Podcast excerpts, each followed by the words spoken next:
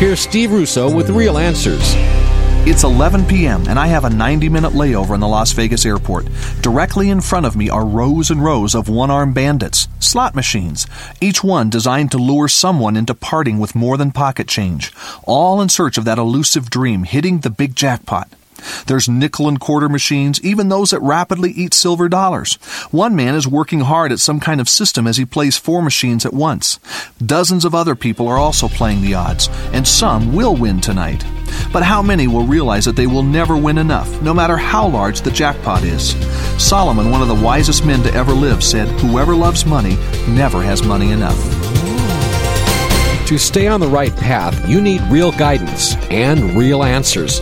For help, visit Steve's website, www.realanswers.com.